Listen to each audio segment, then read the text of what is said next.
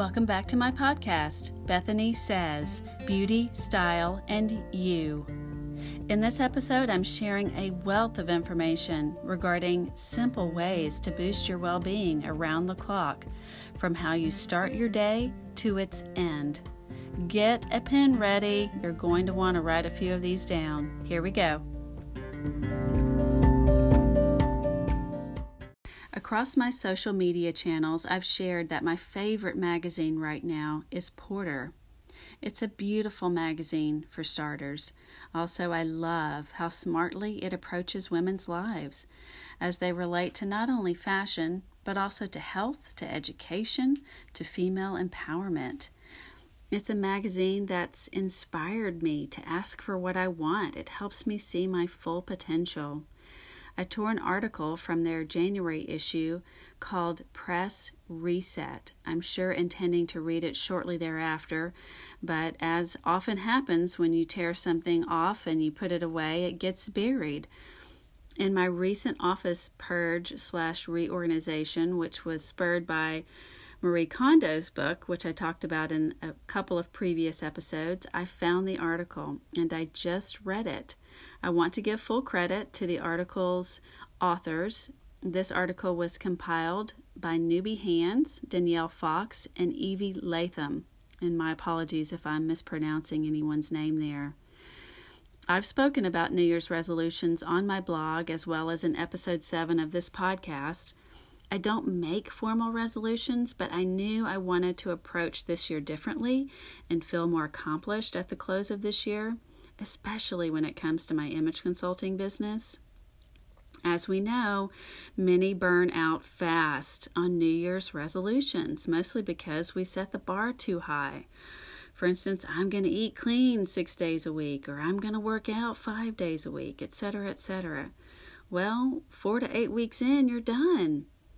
So, to feel more accomplished this year, I knew I had to take a gentler approach. And it's interesting that this article is about simplicity. There are a lot of tips, but these are ones that are very simple to do, and it's just very educational, many of these things, just little shifts that you might need to be making to incorporate into your daily life. So, this leads me to my first takeaway from the article, and it's basically about setting a daily intention to live a simpler way. We cram our day with a lot of stuff. From the moment our feet hit the floor beside our bed in the morning to the moment we lift them into bed at night, we are busy and scheduled with little or no time for a pause. A busy life isn't a fulfilling one or a happy one. It's quite the opposite. Many studies show that this busyness is leading to anxiety and stress.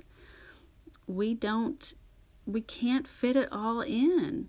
So then, at the end of our day, we end up feeling defeated rather than accomplished. You've got a list of things you got done, but there's a list of things that you didn't.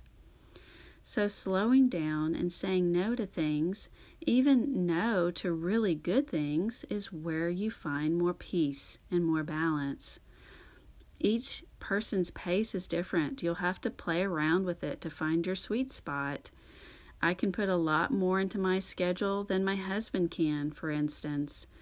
I juggle a few more balls, and too many balls overwhelms him. For instance, if we have more than two social engagements in a weekend, he gets anxious about that. But I could party hop to two or three or four engagements in one night if you let me. The next takeaway is about breathing and resetting your brain. And this is so interesting because starting last fall, I thought to myself, I need to take yoga. I'm not stretching enough. I'm not breathing enough.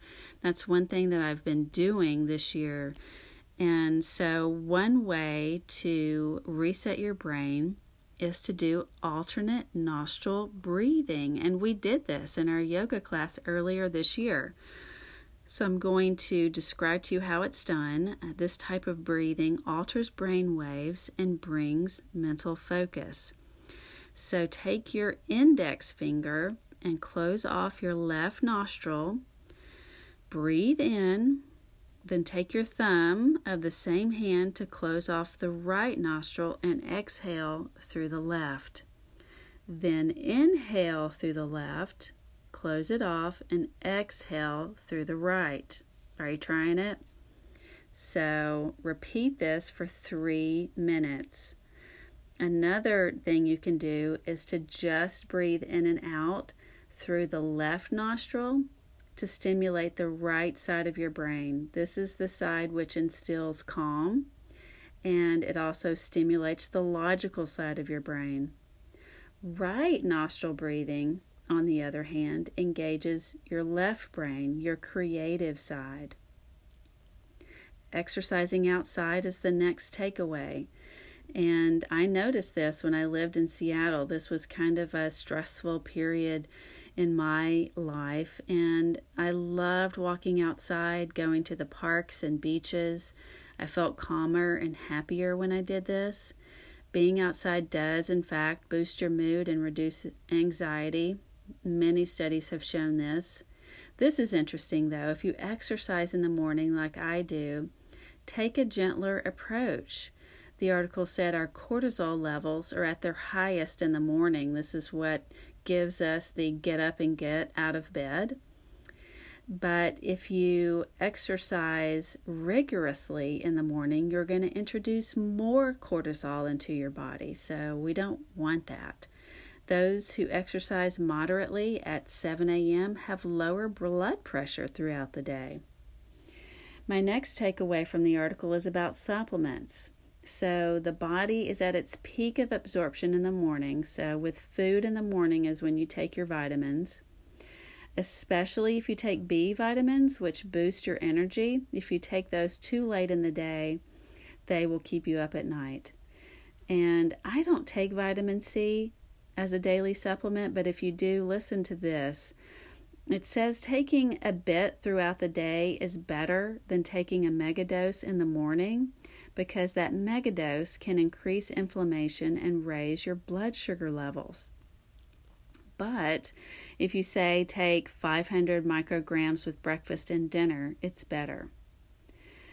We all know winding down at night is difficult, and the article said that this is because your brain is busy analyzing your day. I'd never thought about it that way, but I'm sure that's true. And one thing you can do if you enjoy writing is to journal. Write three challenges you're facing and three successes you had that day to bring clarity and perspective. Stretching before bed helps calm the mind and reduce stress. As little as 10 minutes of simple stretching signals the body to shut down for the night and it is shown to help you fall into a deeper sleep faster. I need to stretch more, so this is a huge takeaway for me. I think I can squeeze 10 minutes in at night. I should, at any rate, because especially knowing that it can help your body wind down. Now, we've all heard that Epsom salt baths help you rest better.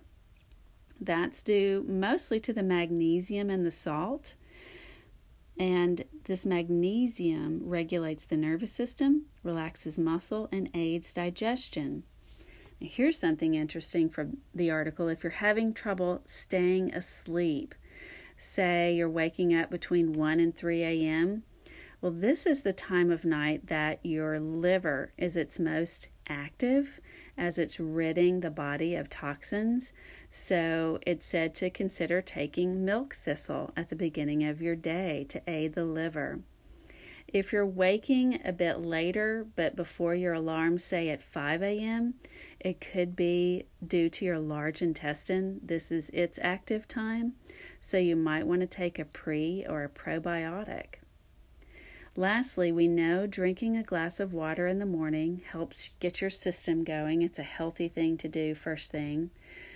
But drinking water or herbal tea in the late afternoon and early evening hydrates you for rest. I've never thought about hydrating myself for rest. Dehydration, though, actually causes a drop in the sleep inducing hormone melatonin. So don't try this too close to bedtime or you'll be getting up at night. But I just think that this is a fascinating um, bit of advice. So, aren't these easy? I'm going to make a list of my favorites on an index card because I'm visual and I need reminders um, to keep me on track. And if you're visual too, make a card to remind yourself. So that's it for today. Thank you so much for listening. I will be back next week talking with you about influence. In the meantime, subscribe to this podcast so you don't miss a single episode and share a favorite episode with a friend. And if you love this podcast, it would be amazing to have you review me. Thank you again and speak to you soon.